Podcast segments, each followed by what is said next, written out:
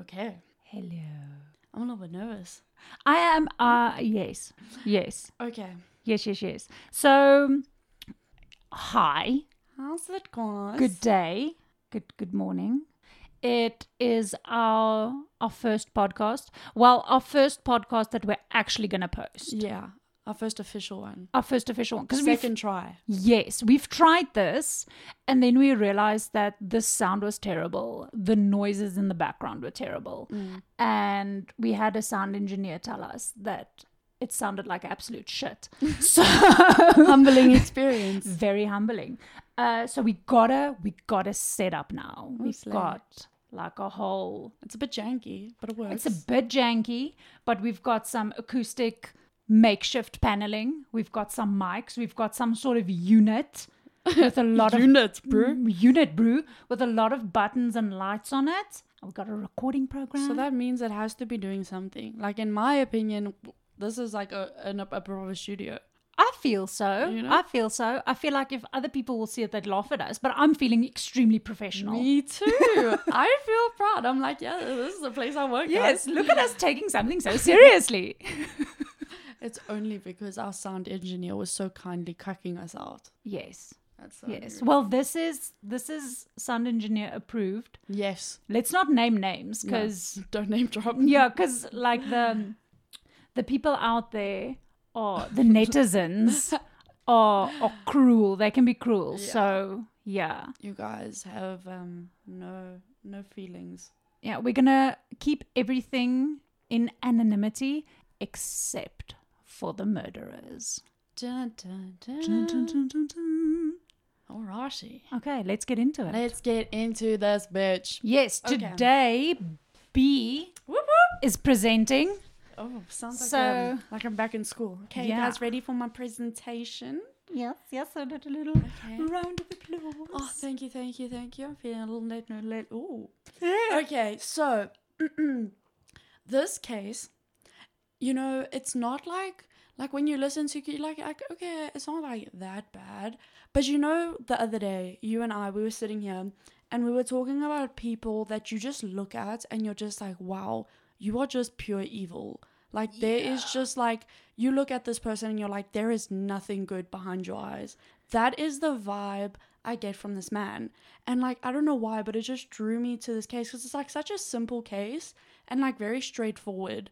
But like just the type of person he is, like it just gives me such an eerie vibe about him. Like he resonates evil without even meeting him. Yes. That's crazy. Yes, and like I know we're not really going to be doing much like like visuals, but there is one video I have to show you when we get to the part and you will get what I'm saying now when I show you this video. Ooh. Yeah, girl. Ooh. Okay.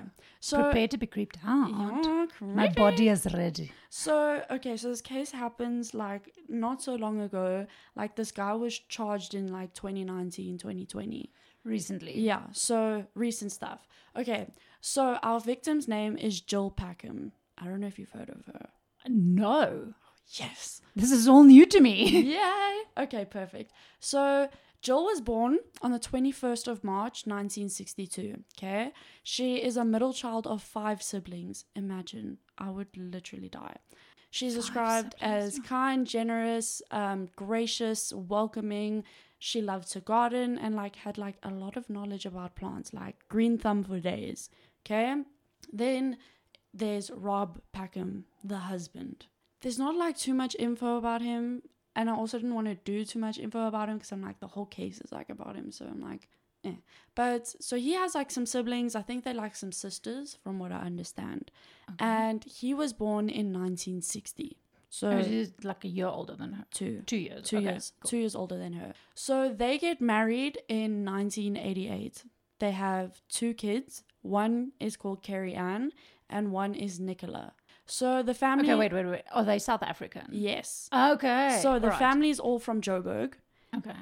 then Joburgians. Joburgians. So then they decide to have these two kids and they decide, okay, they're going to move their family to Cape Town. They're like, better life, you know? So Yeah, the mother city. you know where all the vibes are. Yes. Let's go, girl. So they pack up and they move to Cape Town. I'm not really sure when, but like it seems quite early on. Like it didn't mm. seem like it happened too late.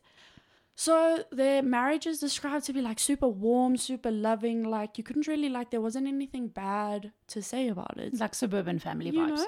Okay. And the girls had like a really good relationship with their dad, really good relationship with their mom. Like nothing funky about anything, nothing out of the ordinary. Everything was super chill.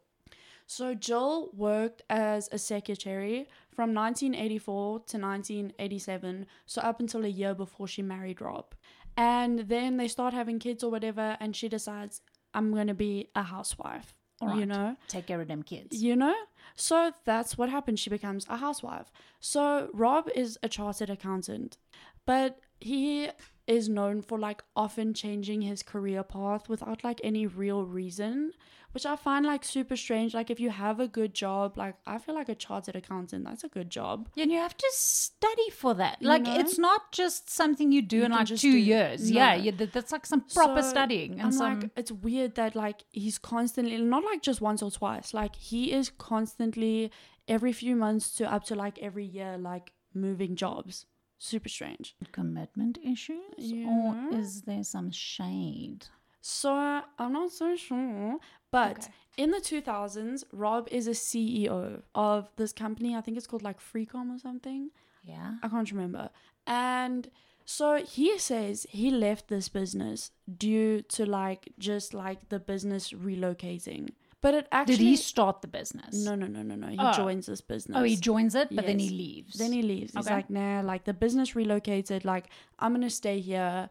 So he leaves the job. So it comes out from a colleague that worked with him that this is actually not the case.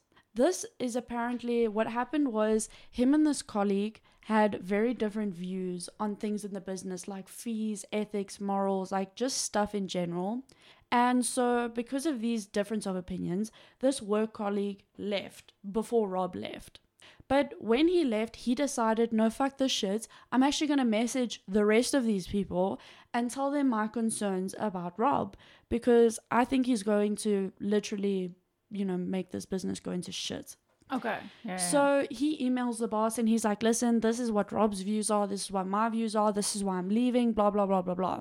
Yeah, basically clearing the air with Yeah. everyone. Okay. So this then creates tension with the other owners or businessmen or whatever and Rob because now they know why this colleague actually left and they're like now kind of like okay but now we're getting like bad vibes from Rob like boo Rob Okay. you know like we don't like Rob so then they were like no bad vibes tension or whatever so Rob's like fuck this I'm gonna leave like I'm not gonna be here anymore he leaves Can't deal with no bad no, vibes. No bad vibes here. So he leaves. And so now, whilst all of this is happening, Gill's like, fuck, okay, financial strain here. Let me start working again. So she starts working and she starts helping to run like this bed and breakfast there in Cape Town. So at some point after she started doing this, she then also picked up another job. So she was working the bed and breakfast job and then she started working as a secretary at a school, at a convent. The school is called Springfield Convent in Wynberg. Ooh. hmm But now, the more like I read into this case, the more like people explain her as like, you know, when you're at school and like there's just that one like lady at the front desk that like whenever you're going there, you can have a chat with her. She's just so like nice to talk Oh, to. she's like the the mom. yeah. Yes, there's always either it was one of your teachers, the school counselor, somebody. There was always somebody Mm. Yes. that you felt like you could speak to. Exactly. Yeah, so yeah, yeah. apparently, like she was that person. Okay. You know, all the little little ones were like, "Yay, love Yeah. her, slay queen." This was like great. So now, throughout this period, Rob is now self. Uh, well, first he's unemployed, and he decides, "Yo, I'm a big man. I have a brain. I'm gonna I'm gonna start my own company. oh right. I'm, I'm yeah. gonna do this. I Yeah, can yeah, do this." And now I'm not really sure what he tried to do, but it failed. it did not work. Okay. Don't know what he did, Mm, but, it, didn't work. It didn't work. It did Okay. not work. It was just, it wasn't happening. So this led now, I don't know exactly the ins and outs, but apparently it failed, but it failed bad. This put them in like severe financial strain and stuff. Oh, did he like borrow money to start this? Did he use his I wife's think money? like they had saved up money. And, Oh, like, okay. from, yeah, like, because he his was a CA and know? a CEO, You so he probably had some proper So, savings I think he just blew all of their cash that they had, and then on them- this unsuccessful business venture. Yes, Right. they were like, okay, cool, cool, cool. Um, so they end up having to sell both their holiday house and the house that they live in. So they sell both their houses. Okay, so they go from upper middle class, living quite Mm. Yeah, quite, quite well, yeah. to needing to sell Everything. everything. Yeah. Oh all dear, because like liquidation vibes. Yeah, all because Okay. he can't keep a job and like then he left the other job, then he blew all their money. Like Yeah. he just like when it comes to finance, work, things like that, can't do it. Which is funny because he's a CA. Isn't that part of Right. the entire job description is finances, maths, You trying know, to make sure think. that this works out. Do you see what I'm saying? Like already from the beginning, like he's just his mannerisms don't make sense. Like he's just like Is do you think it's kind of like that a mechanic's car is always broken? yeah, The CA's finances are fucked. well, I'm not saying all CAs, but this one. Yeah. Yeah. That actually makes sense. Maybe. Okay. But like I feel like with Rob, there's gonna be some other information that comes out quite soon. And it's gonna explain some stuff, but I feel like he's just such a I wanna say like spontaneous type of person. Like he gets bored very quickly. Impulsive. Impulsive, yes, that's the word. Like, yeah, we'll get back to this. Okay. So I just Noted. Yes, like it's just like he can't. He gets bored. That's the thing. He gets too bored too quickly. So anyway, so for seven months, Gill had to compensate for Rob's unemployment by working her two jobs. Yeah. Okay, and it said in this time she like was like Wonder Woman strength. Like she pulled And them through. Two kids. Yeah, yeah, yeah. So expensive. Mm-hmm, girl. Okay. So it's like you know she she pulled them through for real, for real. So now after the seven months, Rob starts working at a cookie shop. Super random. Like a baking Yeah, cookie? like a like a cookie shop, like you eat a cookie. Yeah, Oh wow. super okay. random. Okay. But then again, less than a year later, he leaves again. but like okay, and then he starts working at Twizza. You know Twizza, the cool drink. the cool drink. yeah, yeah. He starts working there at like their like headquarter vibes, Okay. like their factory. yeah. Yeah, he starts working there.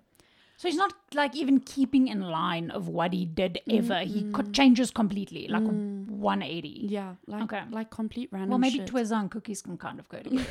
but yeah, I understand what but you like mean. Yeah. complete random stuff. Yeah. like it doesn't make sense. Like, what are you Yes. actually doing with your life? Yeah. You know. Now Rob has a job. You know they're kind of like getting back on their feet. Whatever. Now throughout this period of time, it comes out. Well, it doesn't come out yet, but Rob is having an affair. Oh with another woman. So she's a human resource manager. She's recently divorced and she's a mother of two. They met in October 2015 at a BDSM nightclub. This is the note we're coming back to. So there's a big thing that comes out that, like, when the affair gets found out about, Gill's sisters start to explain that, like, from what Gill was explaining to them, Rob's taste in the bedroom was very different to hers. He was very much into the BDSM, very kinky. You know, Yeah. he likes some freaky. Okay. And Gill was like more conservative, more like let's make love, not let's get all freaky and yeah. and yeah, shit. Yeah. he starts getting involved in um this BDSM scene in Cape Town, right? And he even joins a swingers club, but behind Gill's back, which is like really weird because uh, like a swingers club is like couples swapping couples. Yes. So it's something like super weird and rare to like do on your own. And Did I'm- he get in on his own? yeah, like How did he do that? successfully did it. I don't know. Like it doesn't make sense. Do you think he did he take random women with him? I'm assuming so. Did he maybe take his His mistress. affair? Oh, there we go. I wanted to say a fairy. mistress is now named Miss X. Her name is legally barred because Okay. of the protection of her two kids because they're both minors. Even now, up to this day, they still okay, yeah, minors. yeah, yeah. Protect the kids all yeah. the way. Yeah. So only until they turn 18 will her name then come out. But until Okay. then, she is known as Miss X. Miss X. Okay. So I don't know if she was part of this little thing because they met in this BDSM scene. So Oh I'm, yeah, it makes sense. you know, I'm Yeah. assuming they did the swinging together Yeah. from from what I can see. So now all of this is done behind Gill's back. and she has no clue. not a fucking clue, like not even like a hunch girl, like not even a little gut feeling. Like she is living in La La Land. Yeah, but I mean, she's working two jobs, taking care of two kids. I can. So- there, there probably isn't emotional capacity To you know? to even. No. There's no time in the day for this. No, girl. So, and also because of Rob's work, he does frequent like work visits and like he drives to Joburg a lot. So, like, from what I can understand, he's not always home all the time. Okay. So, I think he can get away with with not being there and not Yeah. like without it being super suspicious. yeah. So now it's not really known how long this whole affair was going on for before Gill found out.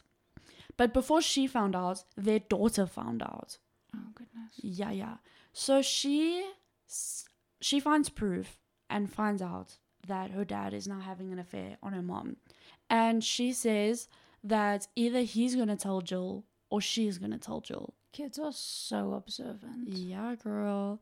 And now it comes out that she actually, Nicola, this daughter, Yeah. Nicola, she's the one that found out about the affair.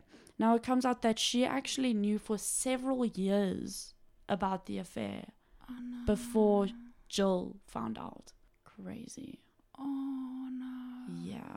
So now he meets Miss X in 2015, starts this affair. 2016 comes around, he has a third affair on both his wife and his mistress with a therapist. A third affair. Wait, Yeah. so this is now first Miss X, then the BDSM swingers, and then another person. 2016 comes, he has now a new affair with a therapist from Cape Town. Now he starts spinning stories that no, um, Gill is like emotionally abusive to the kids. Is she his therapist? No, he's just she's just a Oh, she's therapist. just a therapist. They okay. met through mutual friends. okay. And so he says that him and Gill had a great marriage until now, recently, these past few years. She's become such a horrible person. She's abusive, she's mean, she's ugly, she's rude, all these horrible things. Like, she's just this malicious, terrible person, which all is untrue, Yeah. you know? And I feel like people are more inclined, maybe I'm going to say this wrong. I don't even know. I'm just going to go for it. Mm. That because a male being abused is such a, I don't want to say unheard of thing, mm. but is. It's not as wide widely known as females being abused. I mean, I feel like most people feel that females are the one being abused, mm. but so if a man comes forth and he's like, listen, I'm being abused, that me myself as a person would immediately believe it. Because I mean there's this whole stigma about men needing to be tough, men don't cry, you mm-hmm. know? So men admitting that they're being abused, you mm-hmm. kind of almost have which is so ridiculous, but you almost have a little bit more compassion because you're like, "Oh wow, this must be really really tough for you," you know? Especially in South Africa because we also mm-hmm. still have that the patriarchy, the man is the man. You know? Yeah, yeah I know. Yes. so, yeah, I, I and I think especially as a therapist, this woman he must obviously be super manipulative, right? Because she's she must be clued up with all these emotional cues, all that. But I understand her believing him because I mean, in my mind, I would also, Exactly. yeah, So these two start their little affair, and she is well aware that it's an affair. Okay, keep in mind, so does Miss X. Okay, Both of these women are under the impression that he is leaving Gill. They're going through a separation. It's a really hard time for him, but he is leaving her. but therapist doesn't know about Miss X. Uh-uh. And Okay. Miss X doesn't know about the therapist. But they all know about Gill, but Gill is in their heads this monster that he's trying to leave. So they're like, okay, well, like, leave her and let's start our beautiful life together. Yeah, This affair with the therapist goes on for about a year. Okay, so she goes on to say that Rob told her that Gill and him had a good marriage for about five years. They met January 2016, the therapist and Rob. They met in January 2016 through a mutual acquaintance. And um, then he says that Gill starts to change. She becomes aggressive, verbally abusive towards him, the kids. She becomes, you know, just this horrible person to the point where the kids and him move out, apparently. So this is what he's telling. this is what he's telling the therapist. but this isn't happening. no, no, no. Okay. So he says the whole family setup's dysfunctional and that she says that Rob told her that they went to stay in one of Gill's flats and his eldest, Carrie Ann, then went to the UK and Nicola went to Stellenbosch University to study. But two independent sources close to Gill contested the therapist's account. They said that they don't believe for a moment that this would have happened and Gill would have let Rob move out with the girls. Besides, they needed this money from her B&B business yeah. and stuff because they were so financially strained. Like it just in the financial strain that they were, it didn't make sense for all of them to not be living in one house. Like they could not afford to all be living in different places. Yeah, they couldn't. The ki- the kids probably couldn't afford to go study or go to the the UK. She does go to the UK, but I'm not sure when this happens. okay. But like it wasn't the way that that Rob had explained Okay, so that he it basically panned out. took almost like real events, but twisted it Hundred percent to like fit his, story. fit yeah, his narrative. Okay. they're like, listen, girl, there's no way, there's no way this is happening. And you know, she eventually leaves Rob, but despite all of this negative publicity, this lover, this therapist, she says that she still has a soft spot for him because she, and I quote, says. A part of me feels sorry for Rob because the whole story hasn't been told, and he has protected Gill in his trial. He hasn't said one bad word about her. He has never bad mouthed her as a mother, a wife, or anything. End quote. So she's basically saying we should all feel bad for Rob because he wasn't an asshole to his wife when he was standing trial, which is like crazy, but you know, Is this him protecting his wife, or is this him not trying to get himself deep into shit by lying mm. under oath? He's trying to protect himself, not his wife. Yeah. So she's like soft spot, you know, shame. He's a gentleman, But how manipulated must you be? right? To like believe that. Yeah. So, anyways, now we fast forward a year, it's 2017. Rob is still having an affair with Miss X. Right. Okay, this affair is still carrying on. The affair with the therapist has ended, and he has still not left Gill. And she is still blissfully unaware about all of this extra. All of the happenings. Yeah, all the Yeah. infidelities. Yes. She doesn't know. Nicola gives Rob a second option. Well, a second chance. She's like, listen, I gave you a first chance a couple years ago. The daughter now to her dad. Okay. She's like, second chance. You tell this bitch, or I'm telling her. Mm. Second chance. Here we go. Let's do this, right? And eventually, throughout, like at some point in 2017, he confesses to Gill about Okay. this whole thing. He tells her that he's been having an affair. Does he appear to love his kids? He he says like these girls mean the world, and Oh, so you think that that's maybe why the daughter Nicola she had some standing? Yeah. Like you can be a manipulative asshole of a father, mm, but you actually love your kids. So she had some. She had some grounds to. yeah, Okay. like she had a bit of pull. Yeah. definitely. yeah. Yeah. Yeah. Okay. I just don't understand how you as a child can know for like years that your dad is doing these things and like let it go on for so long. Like I get it, but I don't get it. Like I mean, I've been in that situation. Yeah, I think it's difficult because especially if he was being a good father. Mm, which is something they say a lot. They're like, you know, but this man, he was such a good father. Yeah, you, know, see, I think that makes it more difficult. And I think in a financially stressful situation, mm, um, I mean, I grew up in that. yeah, The the stress within the family, the, the kids feel it. yeah, And I think with their mom working two jobs, maybe the daughter didn't want to put more on her mom. mm, Like she kind of wanted her dad to tell the mom, but maybe she was hoping he would rather end it and they could just move, move on, on. and life would, could be easier because I Mm. mean they're already in this difficult situation. Exactly. That's what my 10 cents would be. That's what if I had to put myself in that situation. Mm, I get it, but And like, also if you have years. yeah, if you have two people you love, Yeah. I mean, it's not just telling the mom, it's hurting the mom. It's probably Mm. shattering the mom. yeah.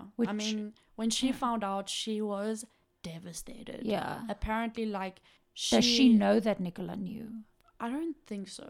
Okay. I don't think so. I think he just went and confessed to her and just tried to leave Oh, so Nicola out of it. Oh, you. Oh, that, As- well, that's nice. You know, like I feel like he tried to just not be a dick about it, which is like the one thing I'll give him. Yeah. asshole. But anyways, so he confesses, and Gill is devastated. Like she Yeah. can't believe this. Like she's like, oh my god, my husband of like thirty years has been cheating on me. Like what am I gonna fucking do? the betrayal. You know. It's intense. So at first she approaches a divorce attorney, and she's like, I'm gonna leave this man.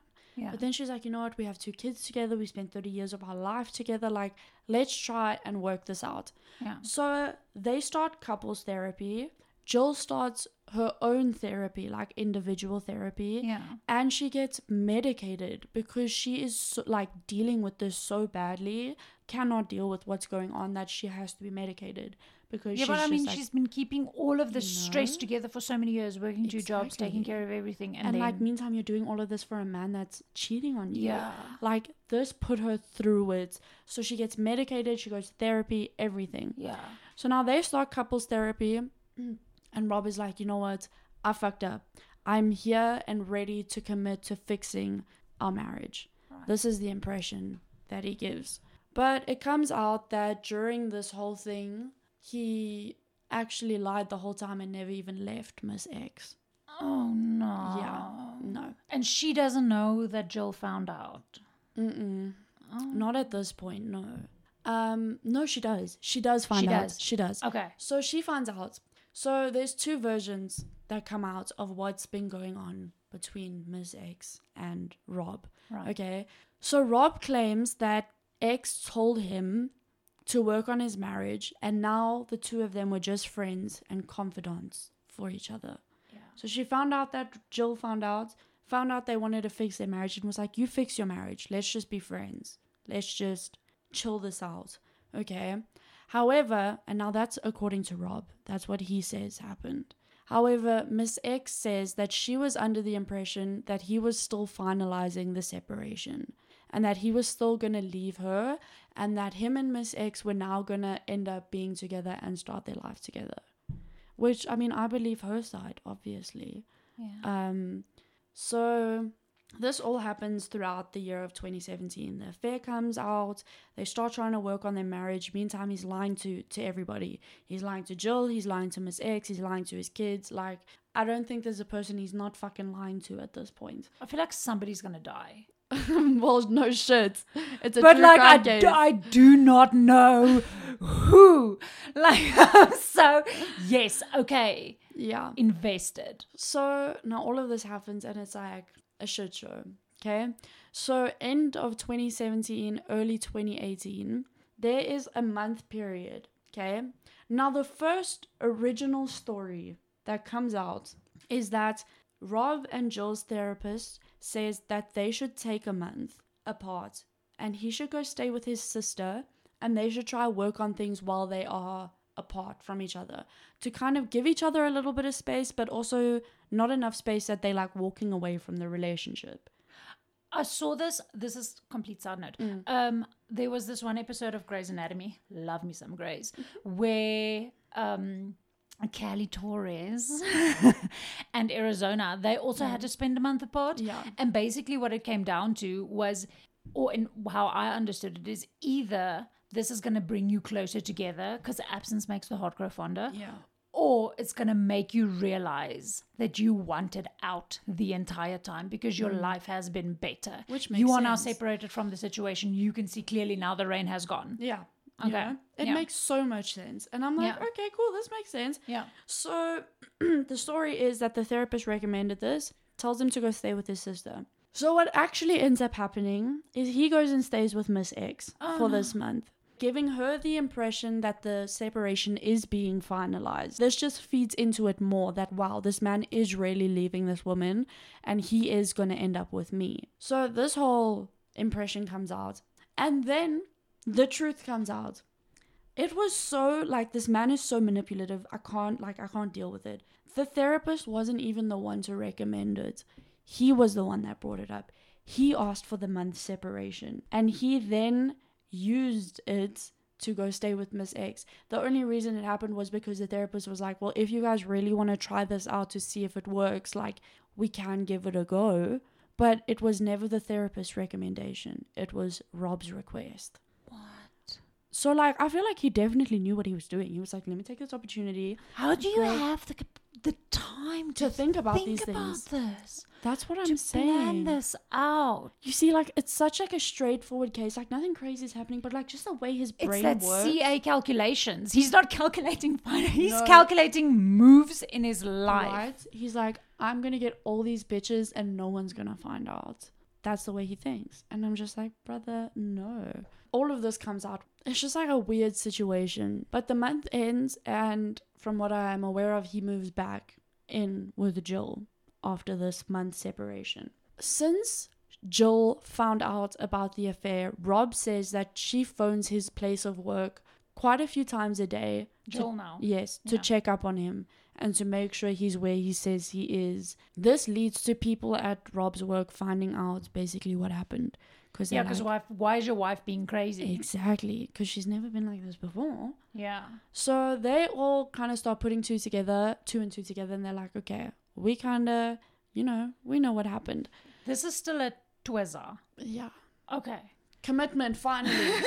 so the one and only To the Twizza, soda. you know. Yeah. Rob, uh, Rob is like, no, she's constantly calling my place of work, blah blah blah. As I said before, he goes on on work trips to Joburg. Now it like kind of put Gill at ease because she's like, she never knows who's going with him on these trips. You know, like who who's joining Yeah. you, who's in that passenger seat? 'Cause it's not me. Yeah.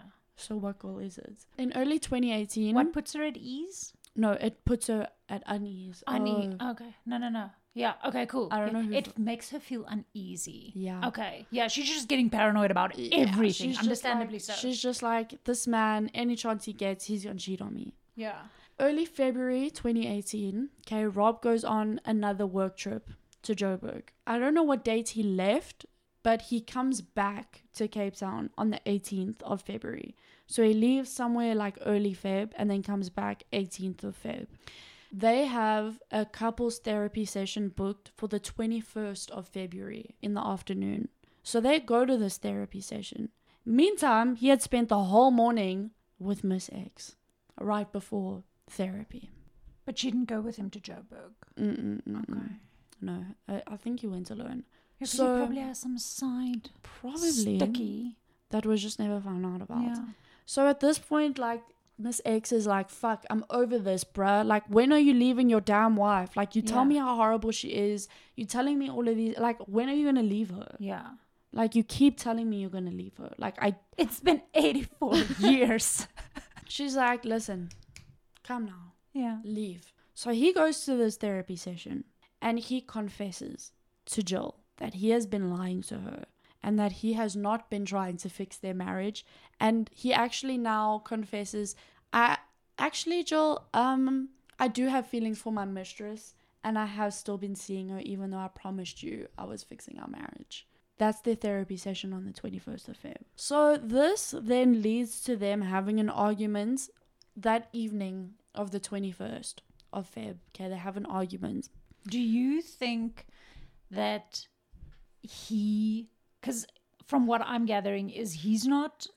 I feel like the only person he truly loves, the only people he truly loves, is his two daughters. From what I Do you think that maybe he, quote unquote, chose Miss X because it's the path of least resistance? Like he has manipulated his wife Mm. to the point where she doesn't believe him anyway, Mm. where Miss X is infatuated with him and Mm. wants him, where his wife is being paranoid, and it's just easier Yeah. for him to go. Definitely. And I think, like I said in the beginning, with this impulse issue he has, like, and this whole thing of like not being able to commit to anything, getting bored really easily, like, I think after 30 years, like, I think he was just over it. Like, I think he was like, I want something new. Like, I want yeah, some, and this entire marriage is becoming you inconvenient know, because she and doesn't believe especially him. like, especially after like experiencing the whole like swingers thing and the BDSM stuff. Like he just has such a different taste in sex life, and I feel like now he's like experienced it without Gill, and he's like, "Fuck, I could do this." Like, Oh, and Miss X is into the BDSM and his Yeah. wife's not. yeah. Okay, yeah.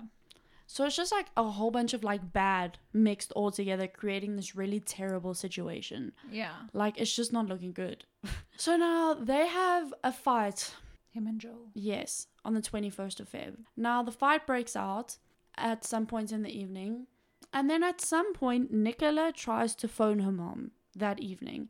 I'm not sure about what. She wanted to speak to her mom She's about not something. home. Mm-mm. But they're fighting at home. Yeah. Okay. I think this is when she's in in varsity already. They're in Stellenbosch and stuff. So she tries to phone her mom. Her dad picks up the phone. Now, when she testifies, she says at this point she can still hear Gill in the background. And Rob says, "Listen, we're having an argument. Like your mom is is not in the mood to talk. Like she'll get back to you Yeah. when she gets back to you. She indeed does not ever get back to Nicola. At this point, like Nicola's like, okay, like I can see there's some bad vibes. Like let me just give them some space. time. Yeah. So now Rob starts saying that the fight ended and the couple just went to bed. You know, the fight just like it got old. They were like, you know what, fuck it, let's just leave it and go to bed. Yeah. The next morning they wake up. By 7 a.m., Gill was ready and up for work and was ready to leave. Now she had to leave the house by 7 to get to the school at half past 7. She drove the same route every day. Like the place that they stay on, it's small. Like, And she never phoned Nicola after this. no, no, no. Do you think he didn't tell her? We'll get there. Okay. Oh, sorry, sorry. I'm. like she is described to be such a reliable person like she's just she's always on time like she's just she's punk- she's like you you know she, she's always there it's just like they were like it's so unlikely that she would have missed work without letting anyone know Yeah. but the morning of the 22nd she never shows up for work but Rob is like, no, she got up and she went to work. She never showed up to work. Um, when Gill doesn't show up for work, a colleague decides to call her and check in and find out like where she is. But her phone is switched off and it goes straight to voicemail. So they try and phone Rob to find out maybe they know. Rob's phone does the same thing. It's also switched off and just goes straight to voicemail. So they're like, okay, let's phone Nicola and see maybe she knows. Okay, so there's obviously some friendships going on at work that they have the daughter's number. Yeah, they're like, let's chill, man. They're you know? homies. Homies. And Yeah. like, it's just like, it's such a weird thing. They're like, this is so out of character for her. Yeah, they knew her. If you have Yeah. somebody's daughter's number, Yeah, you, you know. them pretty well, I feel. You know? Yeah. This is not her. Like, there's like, she just, sh there's no way she just won't show up. So they phone Nicola, and Nicola's like, ah, I think they might just be in like a therapy session if both their phones are off and they're not answering. Like, they must both be together at a therapy session. Like an emergency therapy. you know session or like for- maybe just jill forgot like completely slipped her mind to like say something maybe she thought she gave notice but she didn't like but she's like don't stress let me phone let me find out what's going on Yeah. you know give me some time let me Yeah, maybe the, the, fight. Maybe the fight was so bad.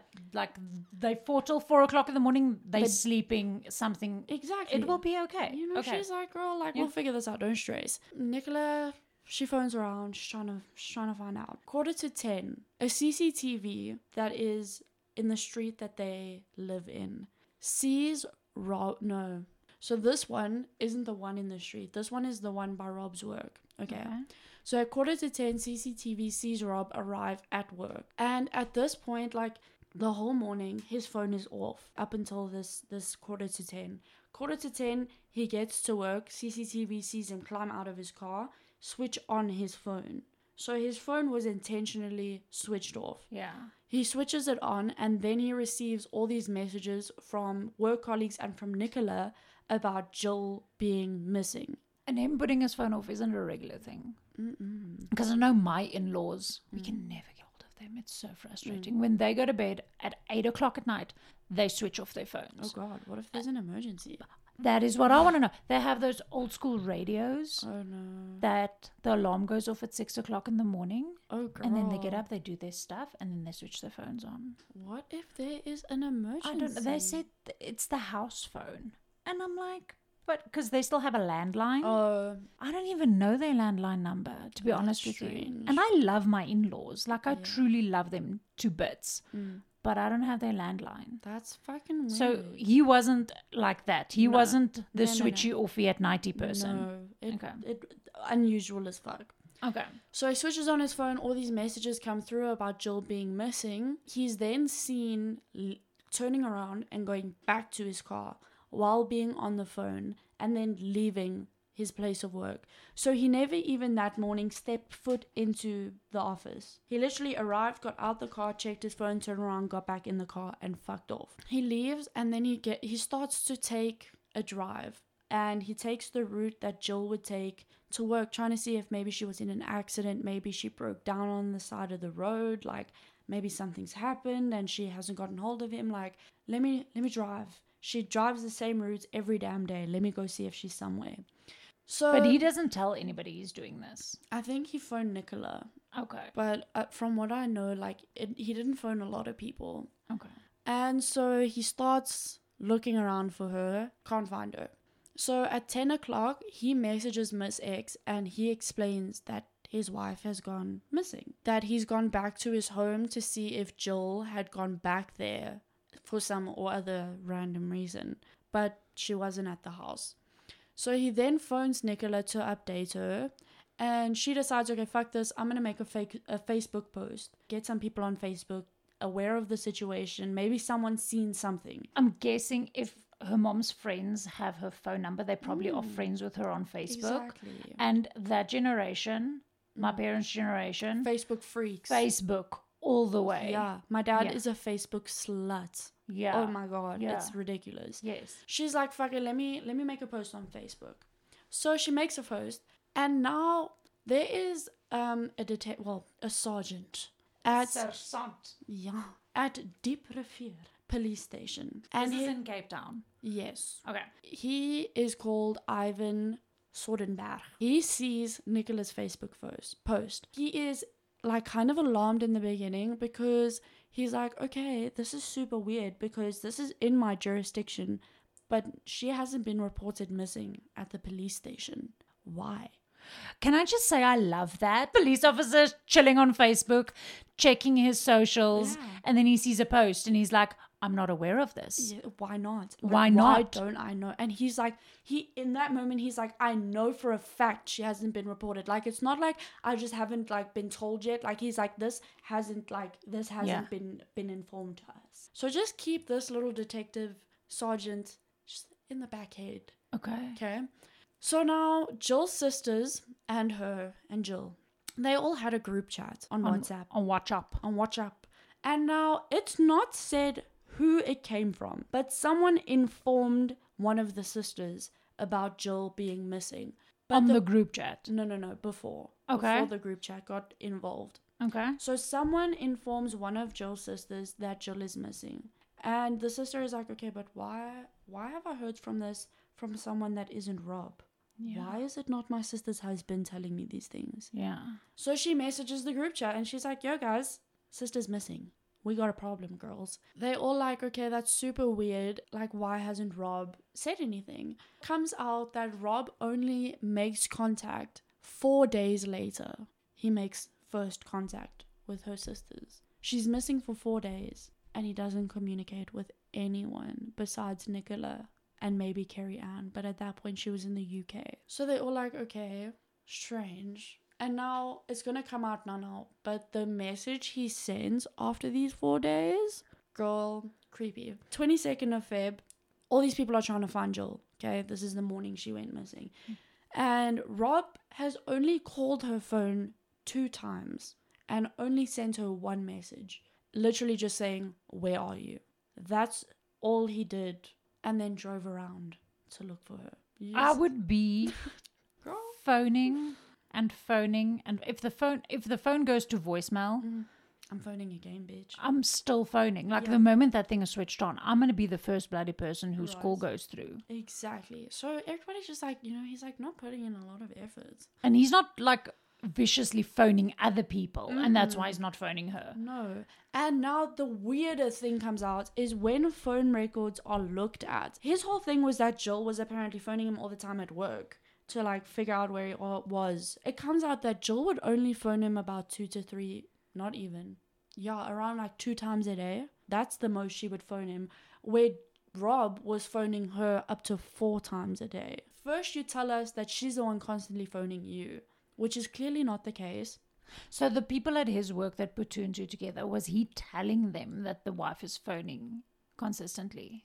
I think they just, I don't know if he told them or if they just assumed or what, but like she phoned frequently and they were like, okay, something's going on. Everybody finds it weird that he's just like making minimal contact. So now at this point, Rob decides to contact his work colleague. And again, another two different stories come out. So the work colleague says that Rob said to him that if anyone asks where he was that morning, the colleague should say that he was at the factory from half past eight that morning. Now, keep in mind, CCTV only saw him at quarter to ten. So he wants an alibi from his work colleague. Yeah, yeah, yeah. Okay. Rob says that he told the colleague if Gill calls to say that he was at the factory at 8:30 but was now out looking for her. Both of which are a lie. No matter which story was told, Yeah. neither of them are the truth. See, this is where his calculations are starting to fall apart. Yeah, yeah. He's like looking for that. The the colleague doesn't lie for him. Okay. Yeah. When police question him, he tells the damn truth. He's Yeah. like, no, guys, this is the truth. He asked me to lie, but this is what really happened. But anyway, so Rob then phones Nicola and tells her that he didn't answer her that morning because he was on the factory floor and never heard his phone ring. Meantime, he wasn't even at the factory yet. So he's lying to his daughter. So now he's lying to his daughter as well. So now Rob's sister hears about Gill going missing and says that they should call the Pink Ladies. So this is a missing persons advocacy and networking organization that she says can help them look for Gill. And then he says to his sister, No, Nicola tried to phone them, but they said they can't help without a case number. Now, I don't know if it's true that Nicola tried to phone them. I don't think so.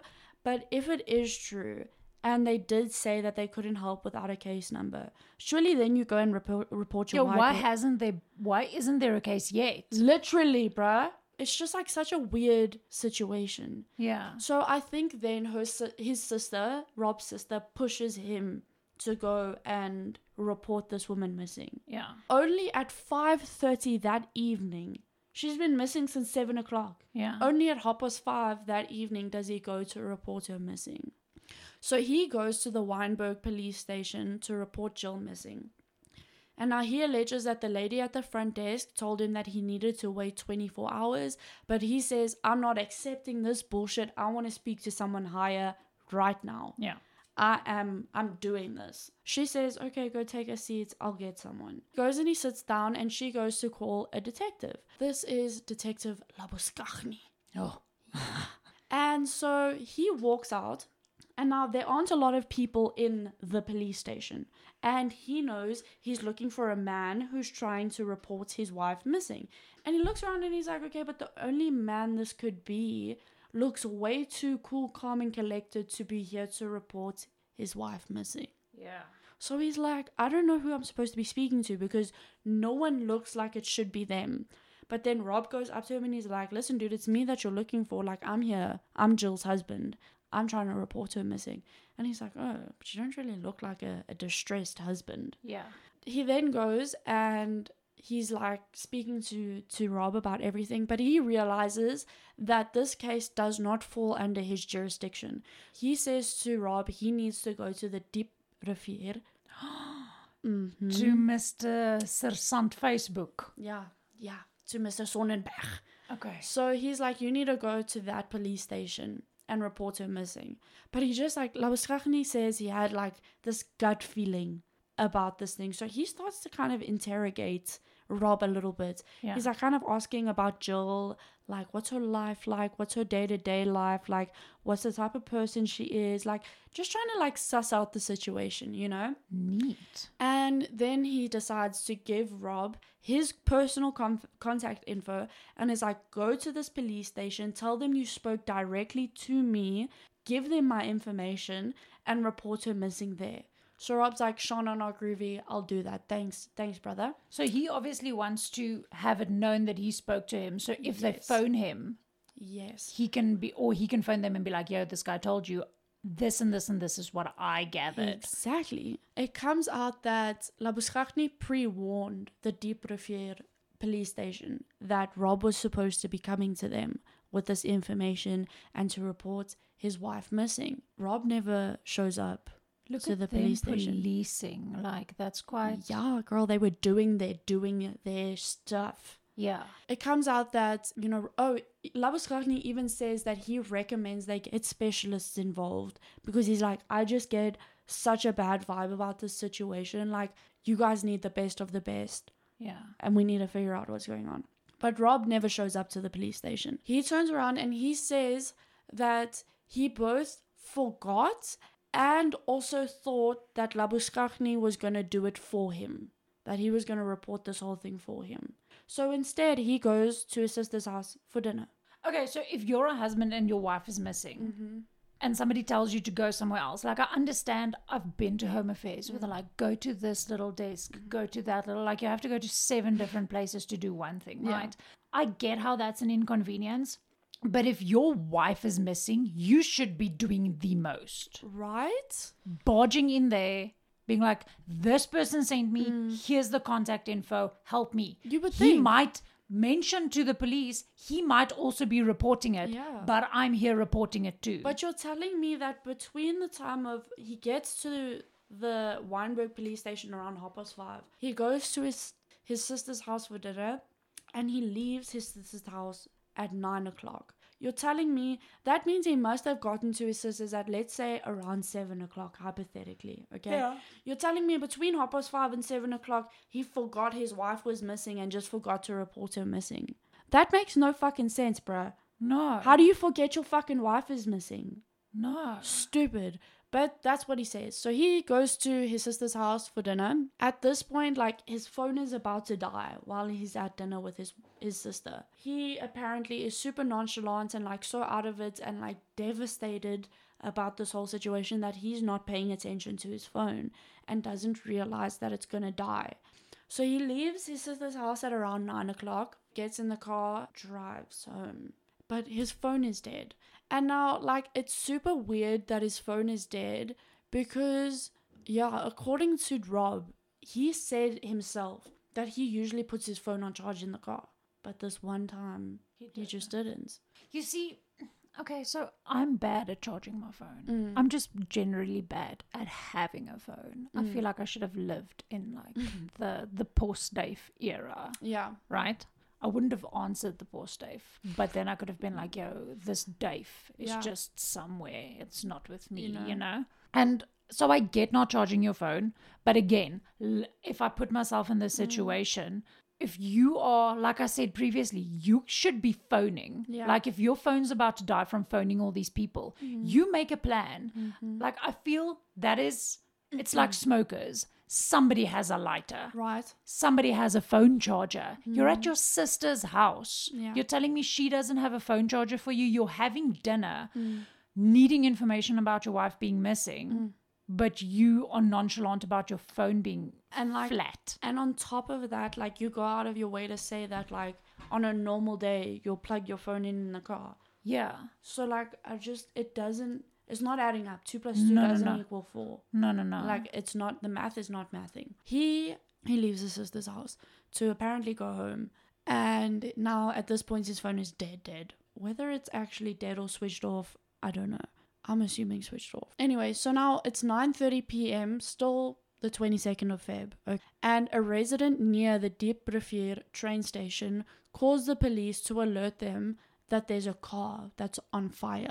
Now, just before, well, or like while this was going on, some like Nicola gets a message from someone who saw her Facebook fo- post and they say they have emergency contacts like they will message their contacts to keep an eye out for her mom or her mom's car because the her mom's car is also missing. At around 10 p.m., he messages Nicola and he lets her know about this car that's on fire.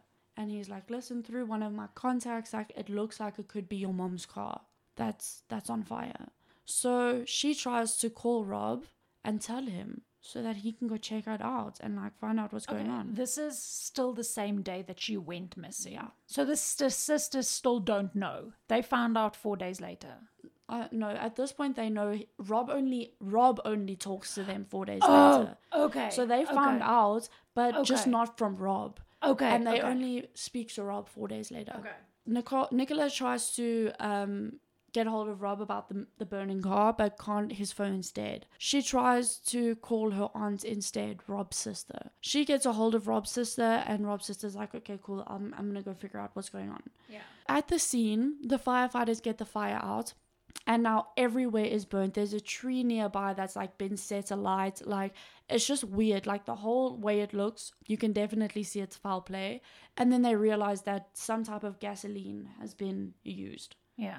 So they're like, okay, foul play. So they call for so first responders call for officers from the Diep Rivier um, police station for backup. Now Sergeant Sonnenberg is one of those police officers. Sergeant. Yeah, Sergeant Facebook. They all go and he sees the car. He gets there, he sees the car, and he instantly is like, I remember this post. I remember the post this girl made on Facebook. So he's like, nah, motherfuckers, pop the trunk. I want to see what's going on. They pop the trunk, dead body. Dead body. It's Gill. They don't know who it is. They don't know. Okay. Inside is this burnt body. They say the most extreme burn was that it was like there was scorching on the body. That's the most extreme it got, which is quite extreme, Yeah. you know? Like your body is pretty much charred at that point. Yeah. There were patches of skin that were identifiable, but like one of the bonuses was one side of her head was l- less burnt than the other. So Sonnenberg sees the color and texture of the hair and can see it belongs to a white female. Yeah. So he's like, okay, that's my suspect. Well, that's my that's my victim, yeah. a white female. In this moment, he thinks about the case again, but he still remembers. But this this woman hasn't been reported missing yet. Yeah. So can it be her? Like, or am I just now grasping at straws? Yeah. Because like, if it hasn't been reported, it's already ten o'clock at night. Maybe she's been found. So while this is happening at the scene, Rob's sister tries to call him but gets voicemail. She phones. She fucking phones and phones and phones until the motherfucker picks up. So eventually he picks up and he's like, So sorry, my phone died. I had to drive all the way home. Only realized when I was home that my phone was dead. And then put it on charge and had to wait for it to turn back on because it was so dead. So she explains to him about the burning car. Between the two of them, they decide that she's gonna go pick him up. They're gonna go pick up a family friend and they're gonna go to the police station together and officially report Gill missing. Took until like basically half past ten at night. The Lord above only knows. But it's fucking ridiculous. So he left his phone off for like an hour and a half. Yeah, girl. So he did not plug in his phone. Like I have an old iPhone that my daughter uses. Sometimes this thing is flat, and then you get this thing is super flat. Mm. Yeah. Mm. I don't really understand the difference, but sometimes it takes forever to switch on, but not an hour and a half. but not an hour and a half. No. So the three of them go to the police station, but the police station has little info about what's going on, and Sordenbach is still at the scene. So the three of them are like, fuck this, we're gonna go to the scene and find out for ourselves what's going on. So they go to the scene of the crime. And there they they only once once they get there do they find out that a dead body has been found in the car. They originally thought it was just the car. And only once they get to the scene do they realize there's a body that's now involved. So Sonnenberg lets um, the forensics get all the evidence that they need. He sees that there are like fresh tire marks that don't belong to Gill's car. They're like, it's not the same. So he just like takes note of that. Then the family, they all go back to the station with another officer. Officially reports Rob, oh, Rob, officially report Gill missing. But then Rob goes, oh yeah, but I don't have a photo of her. How is this making sense? So Like not even let me phone my daughter to get a No. photo. he's Let me go like, I onto don't have a photo, Facebook. let me- sorry. Yeah. What? Sonnerbach tells the family what he knows and explains that the car had no license plates. It's going to take more investigating to find out if it is Gill's car and if it is her body because now they don't know. But they need to do DNA tests, they need to do tests on the car, like just a whole bunch of stuff. Yeah. So Sonnenbach then decides to give them a counselor to speak to to try and deal with all of the trauma they've experienced now this day. Because the the wife's missing. They just saw Yeah. a dead body. Okay. So Rob later on expresses that he was so frustrated at this and he hated it because he's like, I wanted facts, not counseling. So now that Rob isn't taking part in this counseling, Sonnerbach is like, okay, well, come, let's go make a statement in my office. You know, you and me, let's go. And then Rob's like, actually, I'm too tired. I'm actually just gonna go home. Um, but we can we can meet up tomorrow at eight thirty in the morning, and I'll come and do my statement. And Sordenbach is like, okay, that's fine, we'll do that. So Rob's sister takes him home, and um, he says he's tired and he tries to get some sleep. After an hour after being dropped off at home, the police a police officer from the Deep police station comes to try and get a photo of Gill. Okay. This is also just not how are you suspicious. Mm. not how are you like title Suspicious.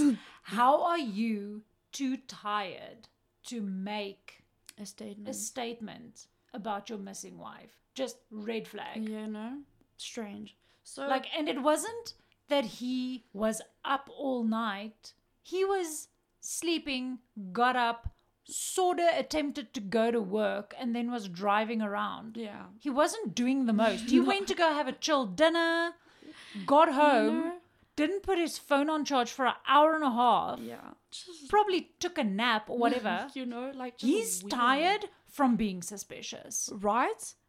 So it's all just weird. So anyway, so they get this photo of Gill. They leave the house. So Rob's like, no, it was impossible to sleep that night, so he went for a drive that night. Around like three in the morning or something, he goes for a drive. So now the next morning at eight thirty, Rob doesn't show up for his meeting with Sonnenberg to do his So he's too tired to sleep. Ach, he's too distraught to sleep. So he goes for a drive, but he can't drive back and go make a statement. Yeah, doesn't make sense. So he doesn't show up for his his appointment to make the statement. Nine o'clock comes. Sonnenberg is like, no, I'm worried. Let me go check. So he organizes a few police officers to go with him, and they go to the Packham house to go check on Rob. So Rob, from what they can see, is not there. And so now the officers are trying to see if anyone's home. They're knocking and they're calling out his name for about 20 minutes. And then Sonnenberg is like, okay, now I'm seriously worried. Like, we're going to have to force our way into this house. I need to make sure this guy's safe. So just before they make their forced entry, they see Rob pull into the driveway for the first time that morning. So he wasn't even on the property. He was somewhere else, completely different. Not making a statement. not making a statement. Yeah. Um, Sonnenberg asks Rob why he was where he was and like what the fuck, and Rob shrugs and literally says he was driving all night and forgot. He just goes, "I was driving all night and forgot." That that's it. The police ask Rob to go back to the station with them, and he agrees. Before they leave, though, Sonnenberg takes note of Rob's registration and takes pictures of it. Now, this rings a little ding ding ding because they had an eyewitness that saw a car at the place where this where Gill's car was burning and they got a license plate number. Three of those numbers that they had given matched Rob's license plate number. So Sonnenberg is like, mm, suspicious. So um then Sonnenberg states that um, Rob never looked rushed or eager to find out if the car was a match, whose body was in the boot. Like, he didn't ask for updates, he didn't ask for news. Like, he just didn't care what was going on in the case. And he's not saying stuff like, oh, she ran, she was The angry at me. He said is to him the only thing that could have possibly happened was that she was hijacked and murdered by random people. So not even she's pissed off at me, she took her stuff and left me.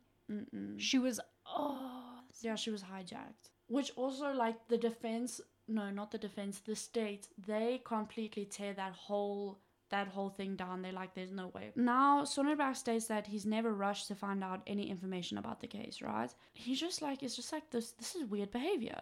So then Rob states that the morning of the 22nd, Gill and him had parted ways as normal.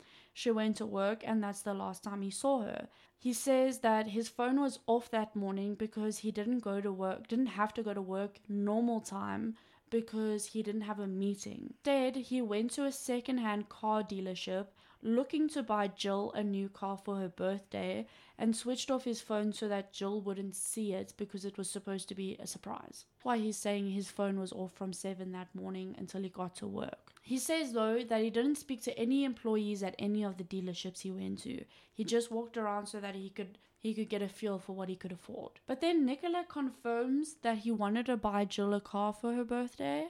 So they're like, okay, maybe he's telling the truth, but like it still sounds really weird. Like it doesn't. All that is telling me is that this was pre planned. Mm-mm. Rob says that he doesn't know what happened and maybe she was hijacked and murdered on the way to work. And then suddenly, throughout this this conversation he's having with Sonnenberg, he just stops answering the questions. He just is like, "Fuck it, I'm not gonna answer you anymore." Even the most simple questions of like, "What is your li- like? What is your wife's daily routine?" Like he's like in writing, turns around and goes, "I don't think I should be answering this question." And then says to Sonnenberg, Well, I've realized now I'm a suspect and I need legal advice and I need legal help. I'm not going to take part in this anymore. But then he says, But he did apparently. But she hasn't been identified as the body yet. No. Mm-mm. He says that apparently he offered to take a lie detector de- test, but police declined, which I don't believe ever happened. Yeah. But he says he did. Then Rob confirmed that they had argued the previous night, but it had little to do with the therapy session, and claimed she was slightly upset because he had only come home on the 18th and was then planning to leave again on the 22nd. Now, this was the first and I think the only time Rob ever mentioned to anyone wanting to leave on the 22nd. That was never mentioned before. Like, this was just news to everybody. Everybody was like, what the fuck? But he's like, no, that's why Joel was upset. Not because in therapy I told her that I was in love with my mistress and didn't want our marriage anymore. It was because I came home and now two days later I want to leave again. Then, four days later, after the vehicle has been discovered, Rob reaches out to family and friends for the first time. Okay, this is the four days Yeah. long wait. This is the message that was sent, and I quote He goes, Sorry, no comms. Honestly, worst days of my life. Family is traumatized, tragic, and sorry. As I was the last to see Gill, I am a person of interest to the SAPS. Not a suspect, but under scrutiny. Very difficult. They found her car burned out with an unidentified body in it. Terrifying and tragic. ID not clear until DNA by Wednesday or Thursday. Sorry, not much use to anyone right now. End quote. Okay, so like already I'm like, ick, my skin is crawling. Oh yeah, for those who don't know, um, a suspect, you're definitely like they're like you. I strongly believe you had something to do with it. Scrutiny, just a little hunch. You know, Yeah. could be, could not We're be. questioning you Yeah. that maybe you could be a suspect. Yeah. Suspect is we already have something. Yes. Yeah. Yes. Now, at this time, Rob is still in contact with Miss X, and X says she felt terrible about the whole situation and she was just trying to be supportive of Rob through this time of need, I guess. The police knew about their affair fa- fairly early on in in the case, and this brought like a lot of suspicion. You know, like your Yeah. your wife is just Is it made missing. clear when he told Miss X that the wife was missing? I don't know when it comes out to the police. I don't know how they find out about the affair. I think No, it- no, no. I mean, like, Oh. when did Rob tell Miss X his wife's missing? He told her the day that she went missing at 10 o'clock that morning. so before he tells her family. Yeah, he told her. Oh, yeah, okay. Yeah. it's just like more weird suspicions. So Sonnenberg's early investigations, you know, when he first saw this post and stuff, also brought in like a lot of information early on in the case that actually like ended up helping them. And so now two houses down from the Packham residence. So it's the Packham home, a house, and then a second house. Now on the second house, they have CCTV covering the whole road. On the CCTV, they see a green BMW, which is Gill's car. Okay, she has a green BMW, and it was spotted driving slowly past the camera at 7:34 on the morning of the 22nd, which is weird because Rob says that she left at 7, but the first time CCTV sees her car is 7:34, which is when she should already be at the school. If I think about it now, I can probably count on one hand how many green BMWs I've seen. That's not a. Common. South Africa is a white car country. Yeah. that sounds so bad. if you drive down the roads, I feel there must be some st- st- statistics on this that Yeah. a, cer- a very high percentage of cars It's just a white car. is white cars. I think mm-hmm. it's because it's the cheapest to repair Could be. if you have some scrapes or stuff. Mm. But if I think about it, Like, how often do you see any car that's not like a neutral color? yeah, and I feel because green is my favorite color. Yeah. Literally, I my dream car is a green Mustang. So I always, funny enough, look when I see a green car, and in my mind I'm like, yeah, that's the tone I want my mm, car. Mm. So green car, firstly, not too many of them. Green BMW, Even not- less. even less. Like I don't. But just the time frame as well, they're like, this is not adding up, brother. She's supposed to have left at seven. On the CCTV, you see that the driver is a white male, but he's wearing a cap, so you can't really see him. The car is then spotted another two times that day. Once at one o'clock in the afternoon, and then again at two o'clock in the afternoon. All on the same CCTV. But not with Gill driving it. not Joe driving the car. So an eyewitness saw this green BMW, I think, at the Diep Rivier um, train station during these times. A manager of the neighborhood watch saw the green car in the area around 1. The driver is a middle-aged white man, but he says that this man seemed very upset. He's screaming and shouting out loud. His windows are open so people can hear him throwing a temper tantrum. And he's like banging his ha- hand on like the steering wheel, throwing a fit. So this guy's like, okay, let me go and offer some help. Which, first of all, if you see a crazy person, especially in South Africa, like, dude, do not approach them. Um, so he goes up to the car, but the minute the driver who's losing his shit, which we can now know is Rob, yeah. as soon as this driver sees this bystander approaching him, he just drives off. He's like, "Mm, cheers, I'm out. So now Gill's license plates um, were removed, but due to evidence, police confirmed that it was Gill's car seen on the CCTV as she had like identifying marks. I'm assuming like dents or scratches or whatever. Um, that confirmed that it was the same car. Uh, so now several locations are now conclusively linked to the crime from eyewitnesses seeing this car. Yeah. And they also have Rob's reports of where he was supposedly driving around that morning looking for Gill In his own car. in his own car. Yeah. So now Sonnenberg requests a subpoena for Gill and Rob's cell phone records. So the last activity on Gill's phone was at 9 o'clock the night before she went missing. So the night that they had that argument when Nicola phoned and she never got back, the last activity was that phone call Nicola made. And then there was no more activity for the rest of the night. And her phone didn't ping any towers until like after 7 a.m. So at 7 a.m., her phone pings a tower that they're closest to, which is one closest to their house. After that, the phone never pings again for any tower, any location, anything like that. So 7 a.m. on the 22nd was the last thing they have for Gill's phone. And that is simply that it pinged to a tower. That's it. Not even that it was used, just that it was nearby. It comes out that Rob has two phones a work phone and a personal phone. So he used this private phone to communicate with Miss X after Gill found out about the affair. But Gill didn't know about this private phone. She only knew about his work phone, which she assumed was his only phone. the phone, yeah. Yeah. So now it comes out he has more two phones. Now, on the day of the 22nd, the day Gill was missing, okay, the work phone came with Rob and the personal phone stayed at home. It didn't leave the house that day. And then the locations identified for Gill's vehicle on the 22nd matched Rob's phone pings, but it also matched where he had claimed to be that day. So it matched like just too many things. They were like, okay, like why is it matching where she is or where the car was, where witnesses say this car was, but it's also pinging where you say you were. Did he swap cars and drive around with his phone? So, in theory, okay, in theory, this means that the person who had hypothetically hijacked Gill, because now Rob is on this whole tip that like this is a hijacking, she was hijacked and murdered for sure. the way that these pings are working, it means that the person who hijacked and murdered his wife stayed in her car and drove the car around at the same time that Rob was driving around looking for her.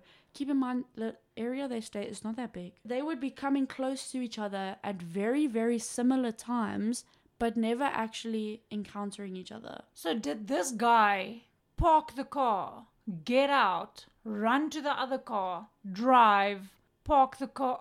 No. It just it doesn't make sense. According to what he's saying, they should have come too close together to see each other. And like the fact that they missed each other that many times, mm-mm, this doesn't make sense. So he's like, this is hard to believe. Sonnenberg is like, this is hard to believe. And he's also like, who would drive a stolen car around the area they stole it from for several hours after they've stolen it? Do you know what I'm saying? Like, if I go Yeah. and I rob a bank, I'm not going to be walking around the streets that I robbed the bank.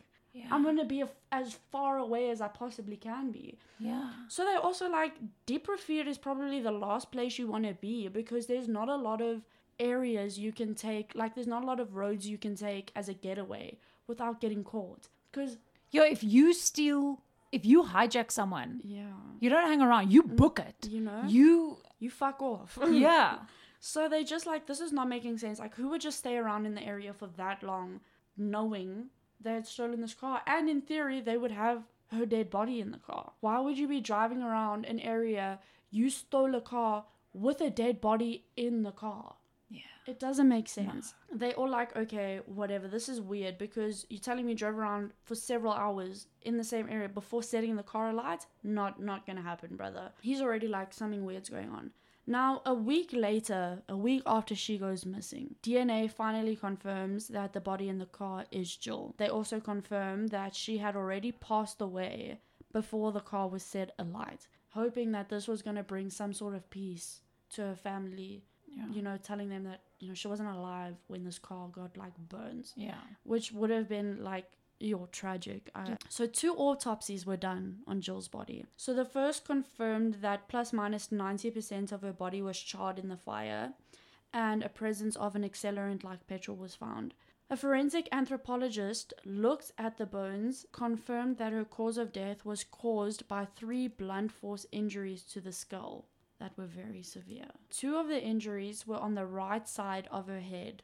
One was so bad that it instantly fractured her skull. The blow was near the temple of her head and had a radiating fracture, well, had radiating fractures as well as concentric fractures around it. This traveled all the way across her skull, like right round. So this this fracture traveled right round her skull, which is like intense because this is quite hard, dude. So to have a fracture that goes all the way around, like you were hit pretty damn hard.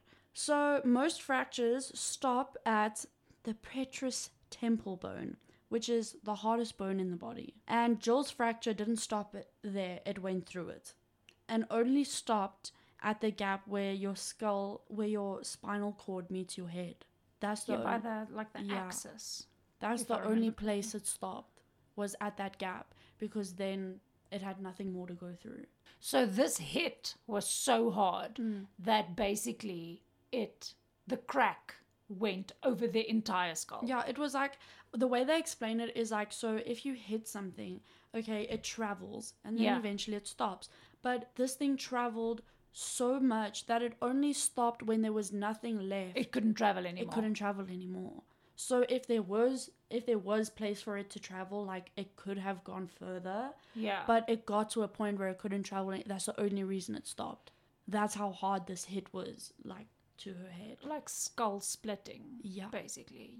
Yes. So Gill's fracture went through it. Yeah, okay. So the second blow on the right side, so two were on the right side and one was on the left. The second blow on her right side was to her jawbone, which essentially broke her mandible in two. You know how hard that's bitch broken in half, like into two separate pieces. this isn't hitting somebody No. in defense. This is Yeah. hitting hard, hitting hitting to kill. Mm-hmm.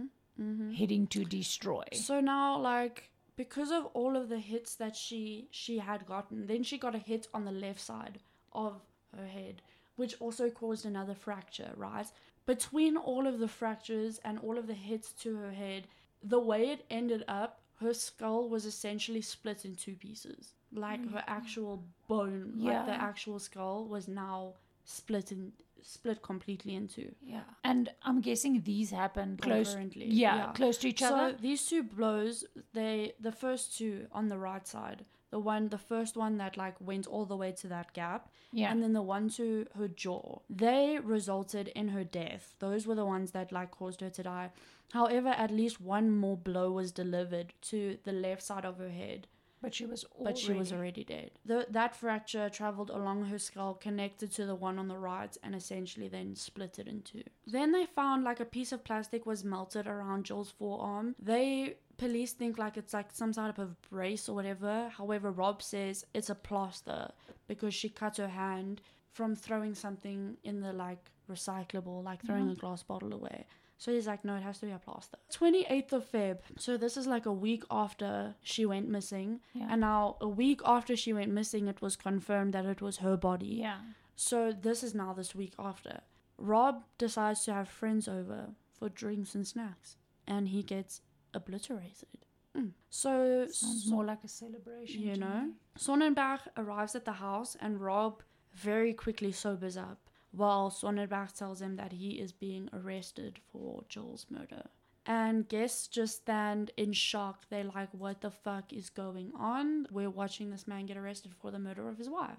But how do these people know that his wife is missing? I think so. like, how are you partying at somebody's know, house? Like knowing that this is happening. Yeah, and obviously, maybe he didn't tell them that the wife was identified, Maybe not. but still. So, 2nd of March comes, police investigate the Packham house. They found blood in the garage door, like on the garage door, as well as like other ob- objects in the garage. They also found blood in their ensuite bathroom of the main bedroom that him and Gill shared. And um, there was also blood in Rob's driver's side door of his car, which was really weird because Gill never drove his car. She never touched his car. So how is her He blood? was covered in blood. Um, in the garage next to the tumble dryer is a pile of like clean linen that's been folded up. Hidden inside is a broken axe. And they're like, okay, we'll take note of that. Then the blood on the garage door and the car door is confirmed to be Joel's. The blood in the bathroom is Rob's. Now, the weird thing is the axe has absolutely no DNA on it. They're like, there's no DNA evidence linking Yeah. the axe. But they say if it was the axe that he had used, he would have had to be he would have had to hit her with the back end of it, not like the front end that you Yeah. like chop with. So they're like, that's probably what he used, but they don't know. So yeah, because the hits to her head can't be with. It has to be some sort of extreme object that mm-hmm. can't that is made for hitting. You know. Right. So Rob's arrest, like it surprised a lot of people, but like Gill's sisters and them, not surprised. They were like, mm. So, but Rob's daughters were devastated, dude. They Yeah. like tried to defend him. They were like, there's no way it could be our dad. Like, th- like this is no ways. So Rob is charged for Gill's murder and attempting to defeat ends of justice. So this means like destroying and attempting to destroy evidence. On the 9th of March, Rob is released on 50,000 rand bail. Hmm? Oh, and he's told to be very cautious and not to have any contact with any stage witnesses or anything, state witnesses or anything mm. like that, including Miss X. He can't talk to his mistress. So, Miss X had also said she did not want any contact with him as she was nervous about the media attention that this case was getting because she has two minor children that she's trying to Yeah. And she's like, listen, like, I don't need the repercussions of this. This is when her name gets legally barred for the sake of her children. And then she goes out of her way to get, like, an, I think, a restraining order or something to, like, make sure that Rob can't Yeah. contact her. However, Rob failed to comply and attempted to contact this woman many a times. So in July 2018, he's taken back into custody because of he's breaking the breaches of his Yeah. bail. So the state wanted his bail to be revoked completely. However, it was just raised to 75,000 rand. So now he needed to pay an extra like 25k. And so it's almost like okay, you fucked up. We're just going to charge you a little bit more. yeah. Yeah. not detain you. Even though the state wanted it to be completely revoked, they wanted him to sit in prison Yeah. until his trial date. Yeah, because if he's pushing the well, pushing the limits, if he's doing mm. what he's not supposed to be doing, what else is he doing? Exactly. He needs to be locked up. right? So anyway, so they just raised it to seventy five thousand, and he was then put on house arrest, and he wasn't allowed access to any digital devices that could make any forms of communication to Yeah. anyone, and he was only allowed a three hour shopping trip per day, one three hour shopping trip per day, um, or he was allowed to go to church or to see a medical professional. Those are the only reasons he's allowed to leave the house while he's under. Who shops for three hours every day? Right? Like, bitch. if you get me to shop for three hours in one month, it's a lot. I was like, okay, that's a bit excessive. Yeah. But anyway. So in October, Rob contacted a friend of Gill's who was set to testify for the state police. So then they searched his home to look if they had found if they could find any devices, yeah. but they couldn't. So they're like, how the fuck is this guy communicate. communicating with these people. In December, the state launched an appeal to revoke his bail again, completely. Sonnenberg at this time was receiving multiple complaints from his neighbors that Rob was breaking the rules of his house arrest. He continued to harass Miss X after she had uh, obtained her own order against him doing so. He had sent her flowers, cards, letters. He'd used mutual friends to get messages to her, and a lot of them, like a lot of these letters and stuff, were him expressing how badly he wanted to have sex with her. So not even like I love you, be with Nah, me. it's I want to fuck. so Rob was still believed to have some sort of access to a digital device for means of communication, but the police, for the life of them, could not find it. They were like, "We don't know how he's doing this." Probably has some Nokia 3310 hidden somewhere. So Miss X receives a letter signed off by a Richard J. Hopkins, and she believes that this is Rob in disguise. So this is what the letter says, and I quote: "I write this to remedy the mis- the mistruths created. I so regret the damage caused. Any talk of threats or intimidation is utter nonsense. It was just him, by him they mean Rob, yeah. reaching out. He wears his heart on his sleeve for you, dared to show you his vulnerability. Stupid, maybe, but a real personal cost to both his girls and himself. He misses you. He said something about a small piece of his heart. I don't know about this. Maybe you'll know the meaning.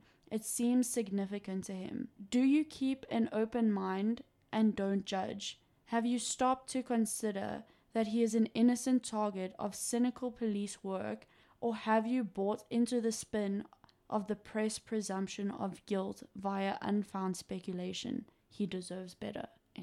Rob was rearrested for breaching bail conditions, and he complained saying that none of this was true and he was a victim of a smear campaign. So he's like, I'm being framed. I'm like, okay. So he said he received threatening messages from friends of Gill and Miss X. Um, in one letter, it read, and I quote, Your last free Christmas and New Year for 25 years. Next year is going to be a lousy one, but then that's what you wanted and meticulously planned. End quote.